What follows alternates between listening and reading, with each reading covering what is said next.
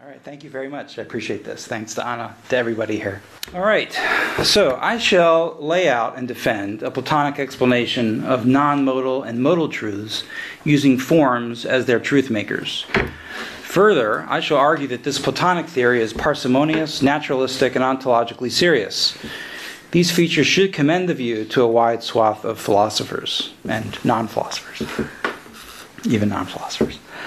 All right, suppose that I am sitting just suppose. it's a good thing you didn't have a podium. Okay. What makes it true that I could be standing?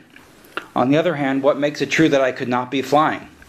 Since I am sitting, it is true, it is not true either that I am standing or that I am flying. Nevertheless, it does seem to be true that I could be standing.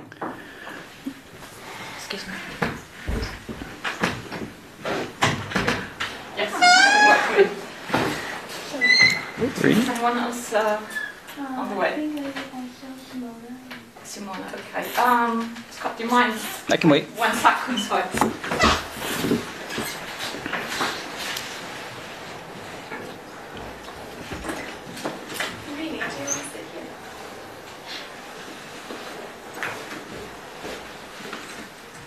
Just uh, go on. Push on. Yeah, there's nobody lost in the quad, so. Okay. so just- All right, so uh, it does seem to be true that I could be standing. Further, it does seem to be true that I could not be flying. In the Theaetetus and the Sophists, Plato gives us what I think is an extremely plausible and detailed theory concerning the metaphysical bases of the non modal truths and falsehoods. For example, that I am sitting and that I am flying, respectively, as well as their truth makers. However, he does not explicitly discuss at length the metaphysical bases of a certain class of modal truths, for example, that I could be standing and that I could not be flying, though he does give us, I shall argue, their truth makers. Let us start with an, a non modal truth. Consider, for example, the following truth Scott is sitting. That's number one. What is one? The orthodox view of theorists working on issues having to do with truth makers today assumes that propositions are the things which bear truth or falsity. Propositions are what are made true or false either by having or lacking truth makers. According to this orthodox view, then, one is a proposition. The truth of one is not part of its identity except accidentally. So one is the same thing regardless of whether it is true or false. And if one is true, then again, according to this orthodox view, actual facts, i.e., actual states of affairs, make one true. On this theory, the non modal truths are propositions, and the truth makers are the states of the world, which happen to make those propositions true. Knowing the truths, then, is knowing the propositions which happen to be true. Since I have been convinced that there are no such things as propositions, i.e., things which maintain their identity regardless of whether they are true or false, I cannot accept propositions as what the truths are. In their place, I will take the non modal truth one to be not something different than the spatiotemporal Scott sitting, but identical to it. The truths are the things that constitute reality. And what are those things? As a Platonist, I think that. So I am a Platonist. Just lay my cards. Sorry. you know where I'm coming from. As a Platonist, I think that reality is constituted completely by the spatiotemporal and non spatiotemporal things there are. Those things are all the things there are. So the spatiotemporal and non spatiotemporal things will have to be the truths, and moreover, they will have to be the truth makers. Truth makers on this view explain why the truths are true.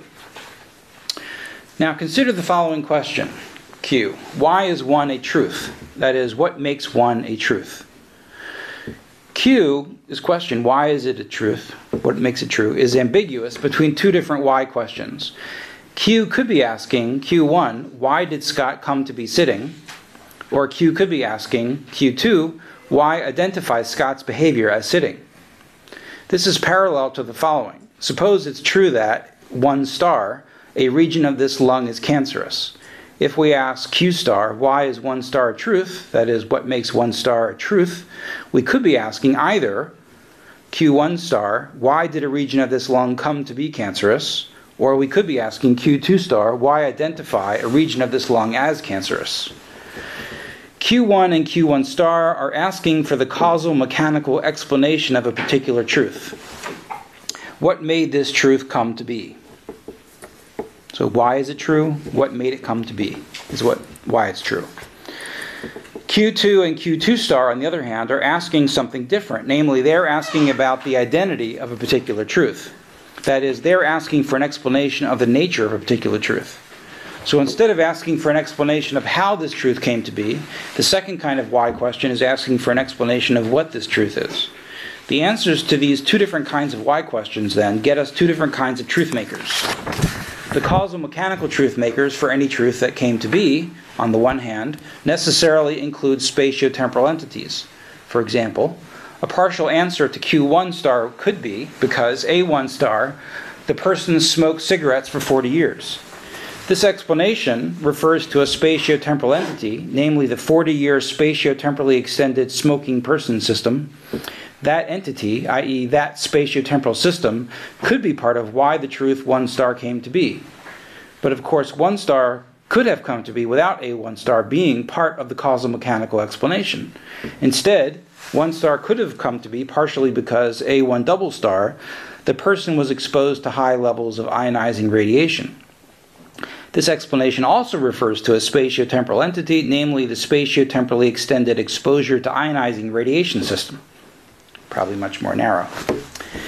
Either entity could be part of the complete causal mechanical truth maker for one star, which includes every entity required to explain why one star came to be.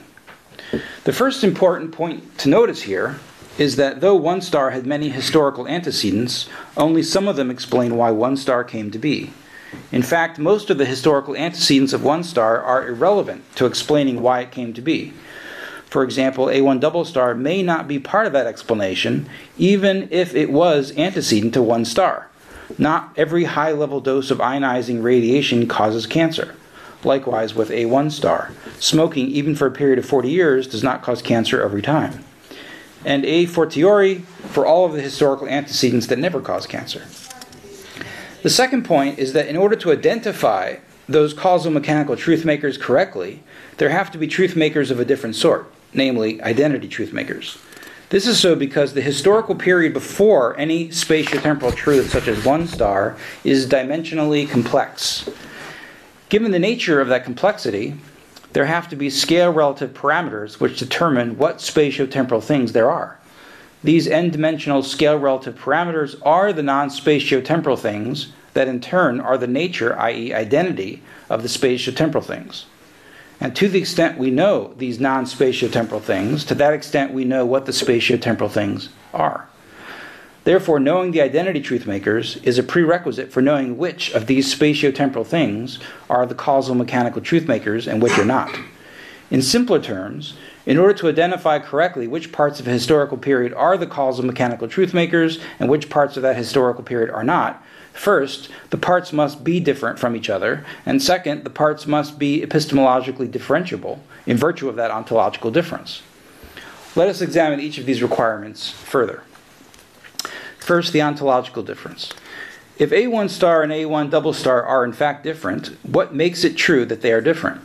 Since it is arguable that the best science of our day, sorry, since it is it's arguable that the best science of our day all but rules out Aristotelian substantialism and all of its neo scholastic descendants in contemporary analytic metaphysics, arguable. It has to be argued. There isn't anything in A1 star or A1 double star themselves that make them essentially different from each other, as they are both fundamentally, i.e., essentially, the same thing, namely energy. In other words, the closest we can come to identifying any spatiotemporal thing absolutely, independent of scale, is that it is energy. What makes any spatiotemporal thing different from any other spatiotemporal thing is how the energy in those regions of space time is structured. As the physicist might put it, matter is a form of energy. Now, since the space time regions for A1 star and A1 double star could overlap or even be identical, If A1 star and A1 double star are to be truly different from each other, the structures which differentiate A1 star from A1 double star have to be determined by parameters that are scale relative. Take, for example, the region of space time that is my temporal part and that is currently sitting. There are about 7 billion, billion, billion, and one things here, if you're pointing here. Namely, roughly, 7 billion, billion, billion atoms and one human being. The explanation for there really being both, roughly, 7 billion, billion, billion atoms and one human being at this same region of space time requires that thinghood be understood using the scientific notion of scale relativity. Each objective kind of thing there is is relative to parameters at different scales. So there are 7 billion, billion, billion atoms at this region of space time relative to the parameters at the angstrom length scale, and there is one human being at the same region of space time relative to the parameters at the meter length scale. The kind of thing human beings are is such that humans don't exist at the angstrom length scale, and the kind of thing atoms are is such that they don't exist at the meter length scale. All 7 billion, billion, billion, and one things are located at the same region of space time, and so at the same level of reality, but relative to different length scales.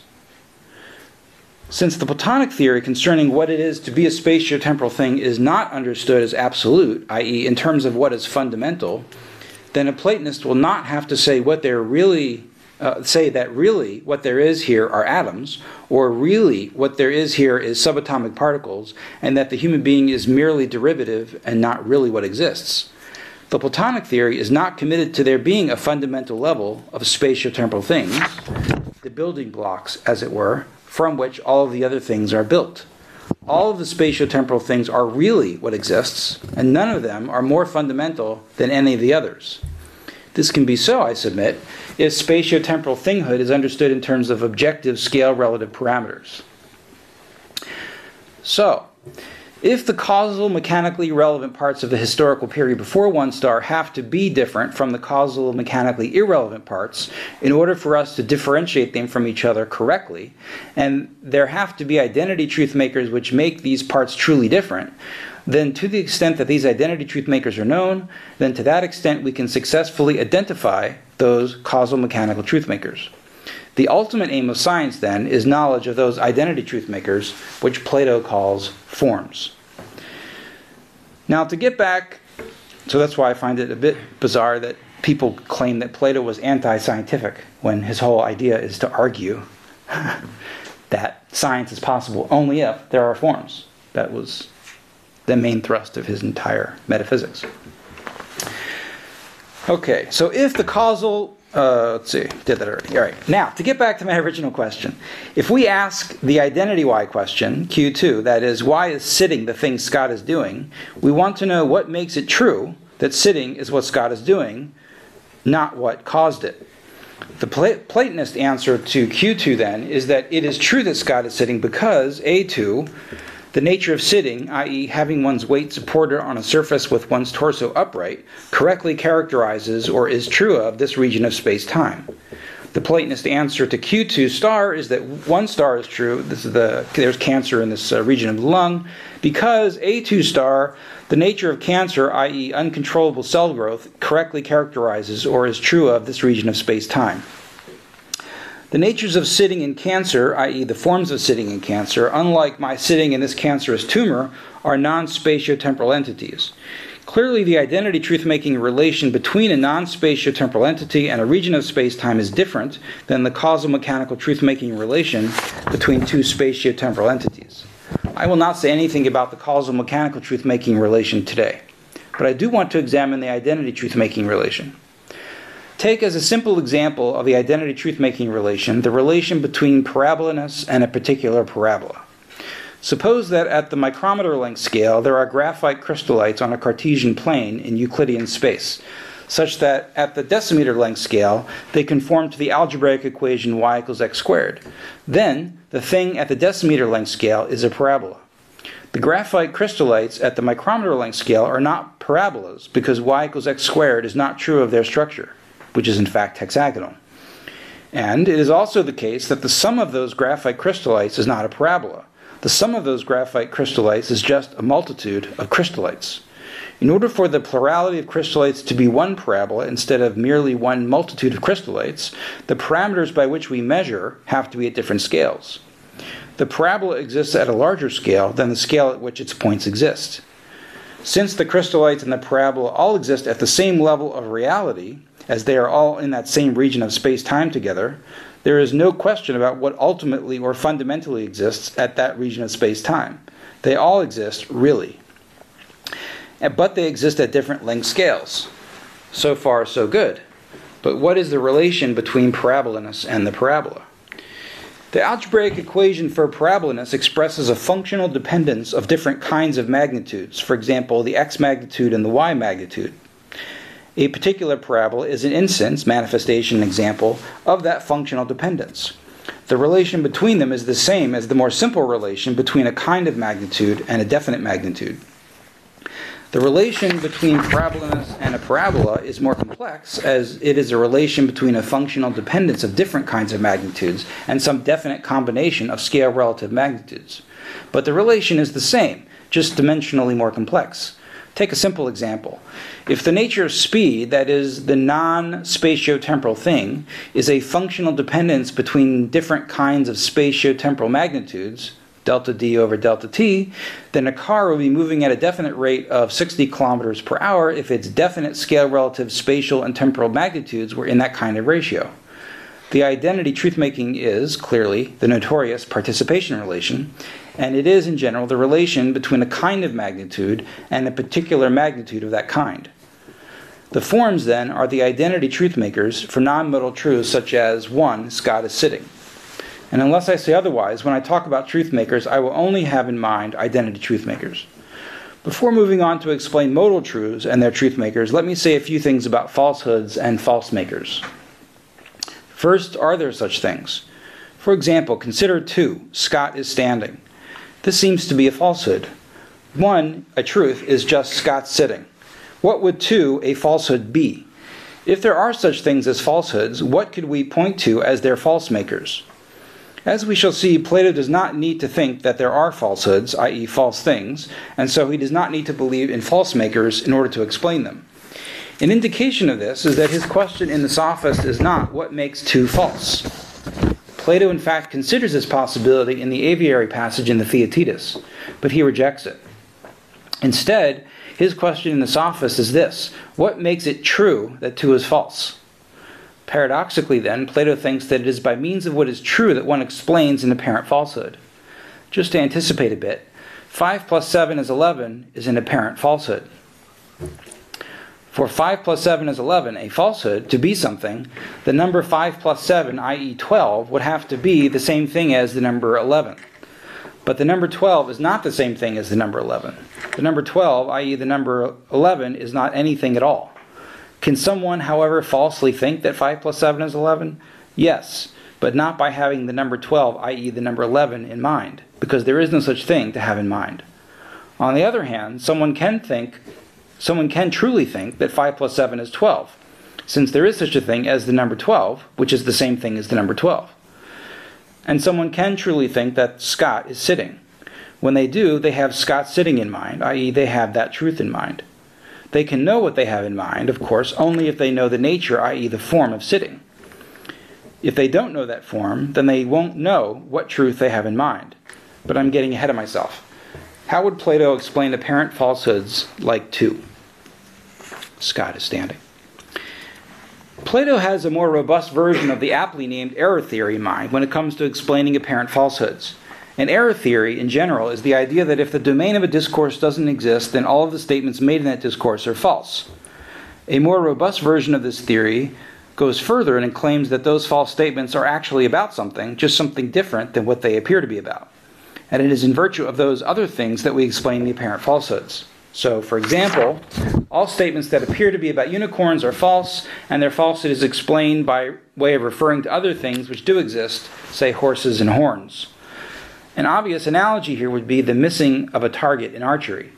If it is possible to miss the target, then we have to be able to explain what missing the target is. In order to explain what missing the target is, we need to refer, Plato would say, to 1. The location the arrow in fact landed, i.e., in the grass, Two, being located in the grass is different than being located on the target. And three, the form of archery, i.e., arrows landing on targets. One, two, and three are all truths, and together explain what a miss is because the form of archery, given uh, that being located in the grass is different than being located on the target, was not true uh, where the, of where the arrow landed. A miss is neither the successful hitting of something that does not exist, since things that do not exist are nothing at all, nor ontologically the same in kind as the kind of thing hitting a target is. Of course, if the nature of archery is the loosing of arrows regardless of whether or not they hit anything, then a miss would be the same kind of thing as a hit is. But in that case, the failure to loose one's arrow, say, because it falls off the bow, would then be what needs to be explained differently and not the missing of the target. And in that case, Plato would say the arrows falling off the bow would not be ontologically the same in kind as the kind of thing an arrow's being loosed is. The nature, i.e., the form of archery, is a functionally interdependent set of scale relative parameters. If that set of functionally interdependent scale relative parameters is changed, then the identity of the things, that is, the truths, would be objectively different. Plato, as we know, would think that since the natures of things are non temporal, the scale relative parameters don't change and can't change. In the Sophist, Plato discusses and puts forward a theory concerning the explanation of falsity and not being. He argues that not being is not the contrary of being, just something different than being. He then uses that result to explain the nature of falsity. How so? He argues that since every form that is not the form of being is different than the form of being, there must exist a form of difference, heteron, which is true of the relation between each of those forms and the form of being. For example, what makes it true that the form of motion is different than the form of being is that the form of difference correctly characterizes the relation between the form of motion and the form of being. Plato uses this form of difference to explain apparent falsehoods such as two. Let's see how. Suppose Anna at this moment says Scott is standing. According to Plato, Anna is falsely thinking that sitting is identical to standing. How so? Plato thinks that the proper name Scott refers directly, i.e., transparently, to whatever is true of a specific extended contiguous region of space time. Anna's utterance, whether done inwardly or outwardly, is an attempt at correctly identifying one of those things at that time. Since Scott refers to whatever is true of that space time region, and since the nature of sitting is what is true of that space time region, Scott refers, among other things, to the nature of sitting. So when Anna says Scott is standing, she is saying, unbeknownst to her, that the nature of sitting is identical to the nature of standing, just by substitution. Granted, it doesn't seem that way to her, but according to Plato, that is in fact what she is doing, since Plato treats all utterances as directly referring, that is, as transparent. Anna's state of mind, then, is not an instance of true thinking, because for Anna's state of mind to be an instance of true thinking, she has to be in a direct cognitive relation with the truth. Since the nature of sitting, which is identical to the nature of standing, is not a truth, Anna cannot be truly thinking it. On the other hand, Anna could be falsely thinking that the nature of thinking is identical to the nature of standing. I'm sorry, the nature of sitting is identical two the nature of standing. But since there is no thing which is the nature of sitting, i.e., standing, we can't use it to explain her incoherent state of mind. This is where the form of difference and the more robust error theory I mentioned earlier come in. Anna, when she uttered to, either to herself or others, attempted, given the nature of thinking, which is to get the truth in mind, to get the nature of sitting in mind.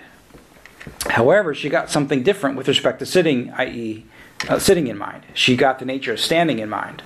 Now, since the nature of difference and not the nature of sameness is true of the relation between the nature of sitting and the nature of standing, when Anna identifies sitting with standing, she errs i.e., doesn't get the truth in mind. And since she doesn't get the truth in mind, the nature of thinking is not true of her state of mind, i.e., she is falsely thinking. Just as when someone hallucinates a pink elephant in the corner of the room is not truly seeing, but only falsely seeing, whether Anna is truly thinking or falsely thinking depends upon whether or not she has successfully got the truth in mind or not. And just as we can explain what went wrong in the falsely perceiving cases, for example, the visual representation system malfunctioned due to LSD, say, we can explain what went wrong in the falsely thinking cases also. For example, the cognitive system malfunctioned due to ignorance of the forms. So, just as the nature of archery is not true of someone missing the target, given that the point of archery is to hit the target, and not to miss the target, or just to loose arrows, whether one hits the target or not.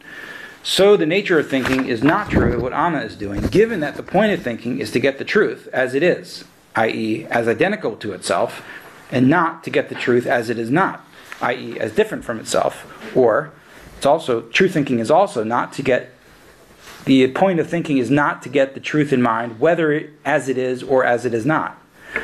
Therefore, just as apparent commitments to unicorns can be explained away in terms of horses and horns, two has to be explained away in terms of the nature of sitting and its being different than the nature of standing. All right. In the previous sections, I laid out a Platonic theory concerning non modal truths and their truth makers, as well as how such a theory could handle falsehoods in an ontologically parsimonious way. If one, Scott is sitting, then Scott sitting is a truth because the nature of sitting is true of a particular region of space time. A Platonist thinks that scientists discover these truth makers by reasoning about experiences of the truths. But in discovering these truth makers, scientists discover not only what the natures of things are, but also at the same time what the natures of things are not. That is, how the nature of difference relates to these natures to each other. For example, by reasoning about our experiences of the truths, we come to know what the nature of sitting is, what the nature of standing is, and by so doing, we come to understand that the nature of sitting is not the same thing as the nature of standing. To the extent we get this knowledge, to that extent we can differentiate sitting things from standing things. And further, it is also true that by reasoning about our experiences of the truths, we come to understand when these natures can and cannot be true of the same region of space time. For example, Though my sitting does rule out my standing at the same time, my sitting does not rule out my being white, my being thirsty, my being healthy, my being five foot eight, or my being a good place for viruses to, to live. So even though I could not be sitting and standing at the same time, I could be sitting and white at the same time. And I could be sitting and thirsty at the same time. In fact, sitting and standing could both be true of me if we're talking about the complete four dimensional space time region that gets labeled Scott, the whole history. But if we have discovered that sitting and standing cannot both be true of me, if we're talking about a sufficiently narrow time slice of that space time region, uh, we also have discovered by reasoning about our experiences of the truths that flying can never be true of a human being, such as myself. So then, in order to complete the Platonic theory of truths and their truth makers, I need to turn now to these modal truths. What are they and what are their truth makers? Let's start again with our non modal truth. What makes it true that Scott is sitting? The Platonic answer is that the nature of sittings being true of this region of space time is what makes it true that Scott is sitting. But what about modal truths? Consider three. Scott could be standing. First, what is three? Though I am not standing, it does seem to be true that I could be. So if three is a truth, what truth is it? We granted earlier that there is a truth, i.e., a thing, Scott sitting. But do we also need to admit that there's another thing besides Scott sitting, namely Scott's possibly standing? If we do, our ontology will seem to have, have to include far too many things, either a la David Lewis's concrete counterparts or a la Plantinga's abstract states of affairs. Okay, then what could these modal truths be? Since 3 cannot be the truth Scott's possibly standing because there is no form of possibly standing, which would, if, it, if it existed, make that truth true, the best way to explain apparent modal truths like 3 is to explain them away in terms of other things that do exist. Since the Platonist ontology includes non modal spatiotemporal things and non modal non spatiotemporal things, only those things can be the things to which apparent modal truths are reduced. If I say three to myself, then I suggest I will be putting my mind into a direct cognitive relation with almost all of the things true of this region of space time and the form of standing. To explain the modal nature of three away, as opposed to the falsity we explained away before, we need to refer not to the form of difference in our explanation, but instead to something far more numerous, namely, the non modal relations the form of standing has with almost all of the forms true of this region of space time. Let me explain. First, a little more background uh, on Plato's philosophy of language. What do names pick out?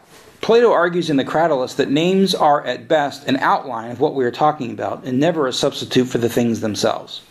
Any true use of a name, including the uttering of a proper name, is a tool, a means, for getting our minds into a direct two place relation with the thing itself. So when we use a name, we do so transparently, that is, in order to have the real thing itself in mind, and not opaquely, that is, merely to have simplified images of those real things in mind.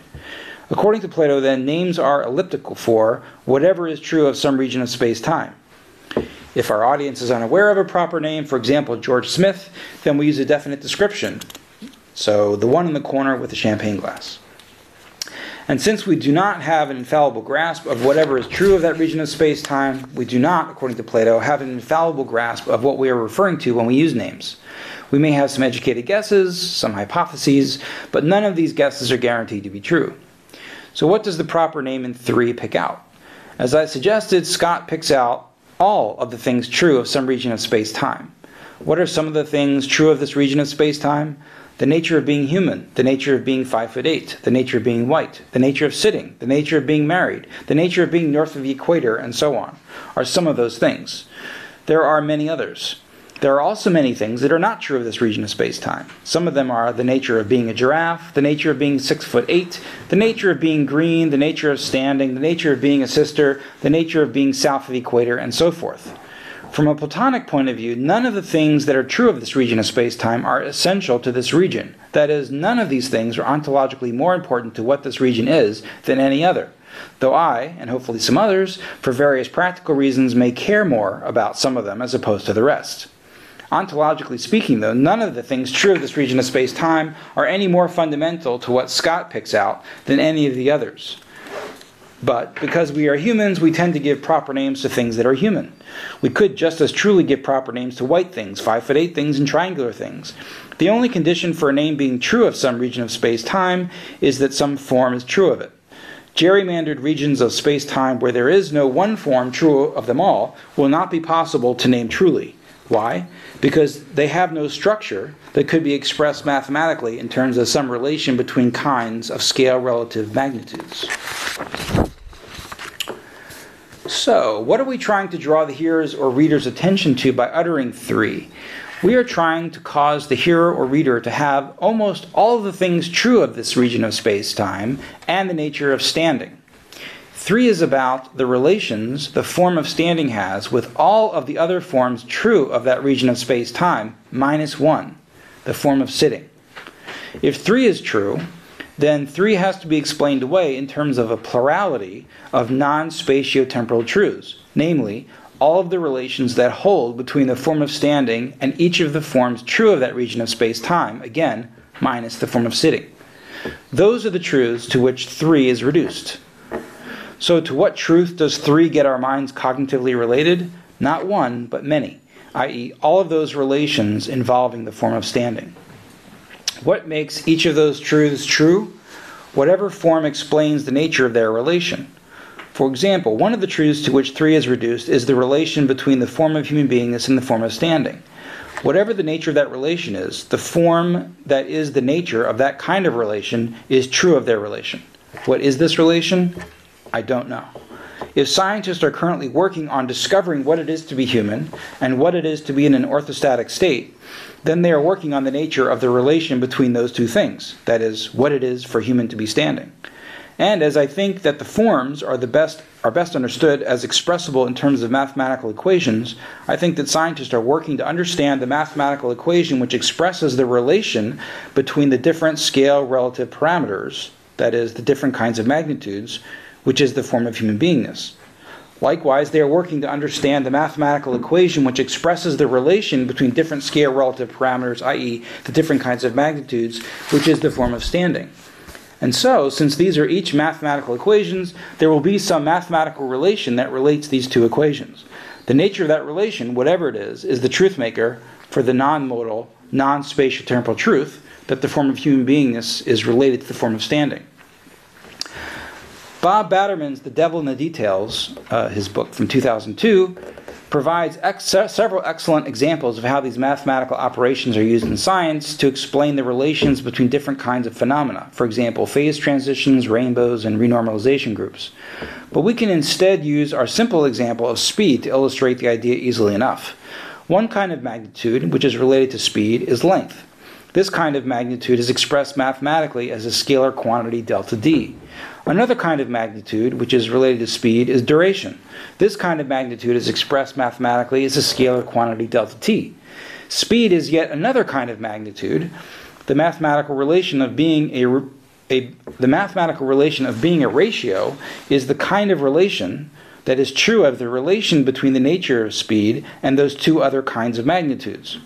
This simple example is supposed to illustrate the idea of how all of the other kinds of magnitudes relate to each other, no matter how simple or complex their mathematical relations are. So, just as what makes it true that the form of being is different than the form of motion is that the form of difference is true of their relation, whatever relation the forms of human beingness and standing have with each other is made true by the form of that kind of mathematical relation. Modal truths like 3, then, are really elliptical for a vast number of non modal, non spatiotemporal truths concerning the relations between all but one, or a few, of the forms true of a region of space time and a particular form. And the truth makers for those truths are just the forms of the relevant kinds of relations involved in each of those non modal, non spatiotemporal truths. Now consider 4. Scott could not be flying. What truth or truths does uttering 4 get us in mind? First, a Platonist should say, again, that Scott refers to all of the forms true of a particular region of space time. And second, since this is a negative modal truth, only one or a very few of these truths are needed in order to explain away this modal truth in terms of something non modal. In this particular case, the only one needed is the form of human beingness. Four is true, then, so long as it is true that the form of flying is not related in the relevant way to the form of human beingness. What is the relevant way? Whatever way would be required for a relation between the form of human beingness and the form of flying that could explain a flying human. So there is a relevant kind of relation between the form of human beingness and the form of standing, such that it could be true that a human stands, and there is a relevant kind of relation between the form of human beingness and the form of sitting, such that it could be true that a human sits, and there is a relevant kind of relation between the form of human beingness and the form of whiteness, such that there could be a human that is white, and so on. But there is no relevant kind of relation between the form of human beingness and the form of flying, such that it could be true that a human flies. The form of flying then participates in the form of difference with respect to the form of the relevant kind of relation required to make such truths true. And what makes that true is that the form of flying is related in the relevant way only to kinds of relations that are different than the one that would be required. This too is discovered by scientists. As will be clear by now, one of the most important constraints on a Platonic metaphysics of modality is that it rejects Humean independence. To have Humean independence, one needs to deny that there are any necessary connections between independently existing entities. Since a Platonist should think that all of the forms are connected, and so necessarily connected, with some other form, what is possible and what is not possible is much more restricted than what is logically possible. Logical possibility, as it is usually discussed, assumes Humean independence, and so flying humans would be logically possible. Since a Platonist denies independence, what is possible is restricted to what relations there are, in fact, between the forms. So if the form of human beingness is related in the relevant way only to forms other than the form of flying, there couldn't be any flying humans. On the other hand, if the form of human beingness and flying are in fact related in a relevant way, then depending upon the nature of that relation, there could be flying humans. For example, if the forms of human beingness and flying are related to each other via the form of artificial flight, then there could be a flying flying humans in that way. For example, by being in an airplane. The main point is that modal truths, no matter how expressed, are all reducible to non modal truths concerning the relations of forms and the truth makers for those truths will be the forms of the relevant kinds of relations which relate those forms. This, I think, is the interweaving of the forms Plato talks about in the Sophist and other late dialogues. But what about other kinds of modal truths? The two kinds of modal truths that are most talked about nowadays have to do with aliens. Can the Platonic theory explain these as well? Suppose you took an inventory of every individual and every instantiated universal in our space time continuum. It seems true that five, there could have been one more individual than there was. For example, I could have had a brother. And likewise, six, there could have been one more universal instantiated than there was. For example, Hume's missing shade of blue. Since both 5 and 6 have as their subject the entire space time continuum, every instantiated form is the subject of both of the sentences. With respect to 5, a Platonist has to say that something has to say something very similar to the explanation of 3 above applies. For example, all of the forms that were true of the region of space time when I was conceived minus 1, namely the form of singletonhood, are related to, in the relevant ways to the form of twinning. That set of relations is just one of the many sets of relations that are what 5 is. And 6 just says that there exists some form which is not true of any relation of space time, is related to some other forms which are true of some region of space time. In other words, even if nothing in the entire history of our space time continuum ever reflected electromagnetic waves that were 465 nanometers apart, there exists the nature of that electromagnetic wavelength, and its form is related in the relevant way to some of the forms that are true of, the, of some region of space time. All right, some comparisons. The nice thing about Plato's theory concerning the metaphysics of modality is that it is naturalistic, parsimonious, and does not need fictionalism. Let me take these in, in order. Plato's theory is naturalistic because it explains modal truths by means of non modal primitives. In other words, if a theory commits itself to modality as a primitive, then modal truths cannot be explained away in terms of anything non modal. Since all of our modal truths are explained in this Platonic theory in terms of the forms and their relations, that is, not how the forms can or cannot relate, but how they do in fact relate with each other, the metaphysical commitments of this Platonic theory are only to non modal things that actually are, and not to brutally modal things. Moreover, since the best theory of naturalism is, in my view, the view which requires one's ontological commitments to be no more than what science requires, and the Platonist's commitment to the existence of forms is based upon his or her view that science is not possible unless such things exist, then believing in forms is naturalistic. This Platonic theory is also more, more parsimonious. Let us first take up other actualist theories of modality. Plantinga, Adams, and Stalnaker do, like Plato, arguably commit themselves to non spatiotemporal existing entities in addition to spatiotemporal ones, but as far as I can tell, they commit themselves to too many of them. So, though Plantinga, Adams, and Stalnaker all admit into their ontology universals and particulars, they clutter up their ontology with other non spatiotemporal entities which are unnecessary. Plantinga would explain three with abstract things he calls non obtaining states of affairs, and he explains five with abstract things he calls haecceities. Adams explains three with abstract sets of propositions, and Stalnaker explains three with additional properties which are the way the world could have been, that is, uh, they could have been instantiated, but they were not. But if we explain all of 1 through 6 solely by means of the forms and their relations, we do not need, in addition to those entities, other abstract entities, then I would count this Platonic view as more parsimonious than theirs. Of course, we lose some things with this Platonic theory, which Plantinga's, theories, Plantinga's theory has, namely spatiotemporal essentialism. That is, Plantinga thinks that every possible individual spatiotemporal thing has a non spatiotemporal essence, which he calls its haecceity. On the Platonic view I have been advocating here, we do not get spatiotemporal things having essences. Since believing in such things seems to me to be unnecessary for science, I am sanguine to give those up.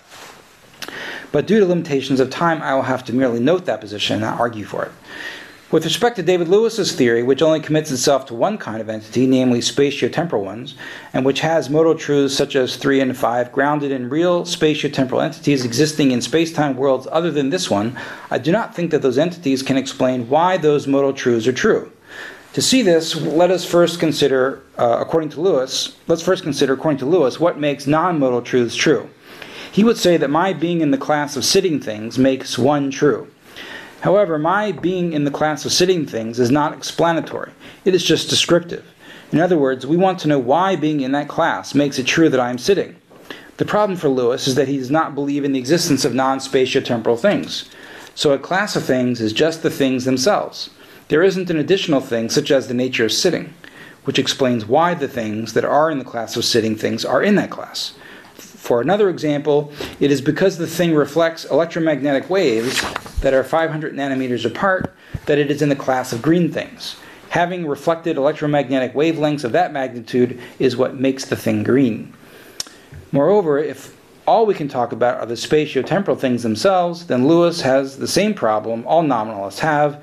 This sitting thing is also a human thing and is also a 5 foot 8 thing, and so on and so forth. In virtue of what am I a sitting thing as opposed to a 5 foot 8 thing? that I am in both of those classes and those classes are different from each other. But if that is the best we can say, then saying that doesn't explain why those truths are true, it just describes it. So though Lewis has one less kind of entity than a Platonist does, i.e., he only believes in spatiotemporal entities, whereas a Platonist believes in both spatiotemporal and non-spatiotemporal entities, the extra kind of entity is needed if we want to get the benefit of scientific explanations. For modal truths like 3, Scott could be standing. Lewis thinks that what makes 3 true is that I have a counterpart in some other possible world who is standing. But the same problem remains. The so called explanation does not explain why 3 is true. That is, why is what my counterpart is doing make 3 true? I can see how my counterpart standing is good evidence that I could be standing, but not how my counterpart standing explains how I could be standing. If that is right, then again, though a Platonic ontology is larger than Lewis's, the benefit of being able to have scientific explanations is worth the cost. With respect to Gideon Rosen's fictionalism concerning modality, I would argue that it is because that I would argue that because it is by design, uh, I'm sorry, I would argue that because it by design only gives the appearance of an explanation of the truth makers for modal truths and not a real explanation, fictionalism is not really an explanation of modal truths at all, but something else altogether. Since it is something else altogether, I do not need to defend Plato's explanation as being better explanation, since fictionalism itself isn't even an explanation. To conclude, thank you for your patience.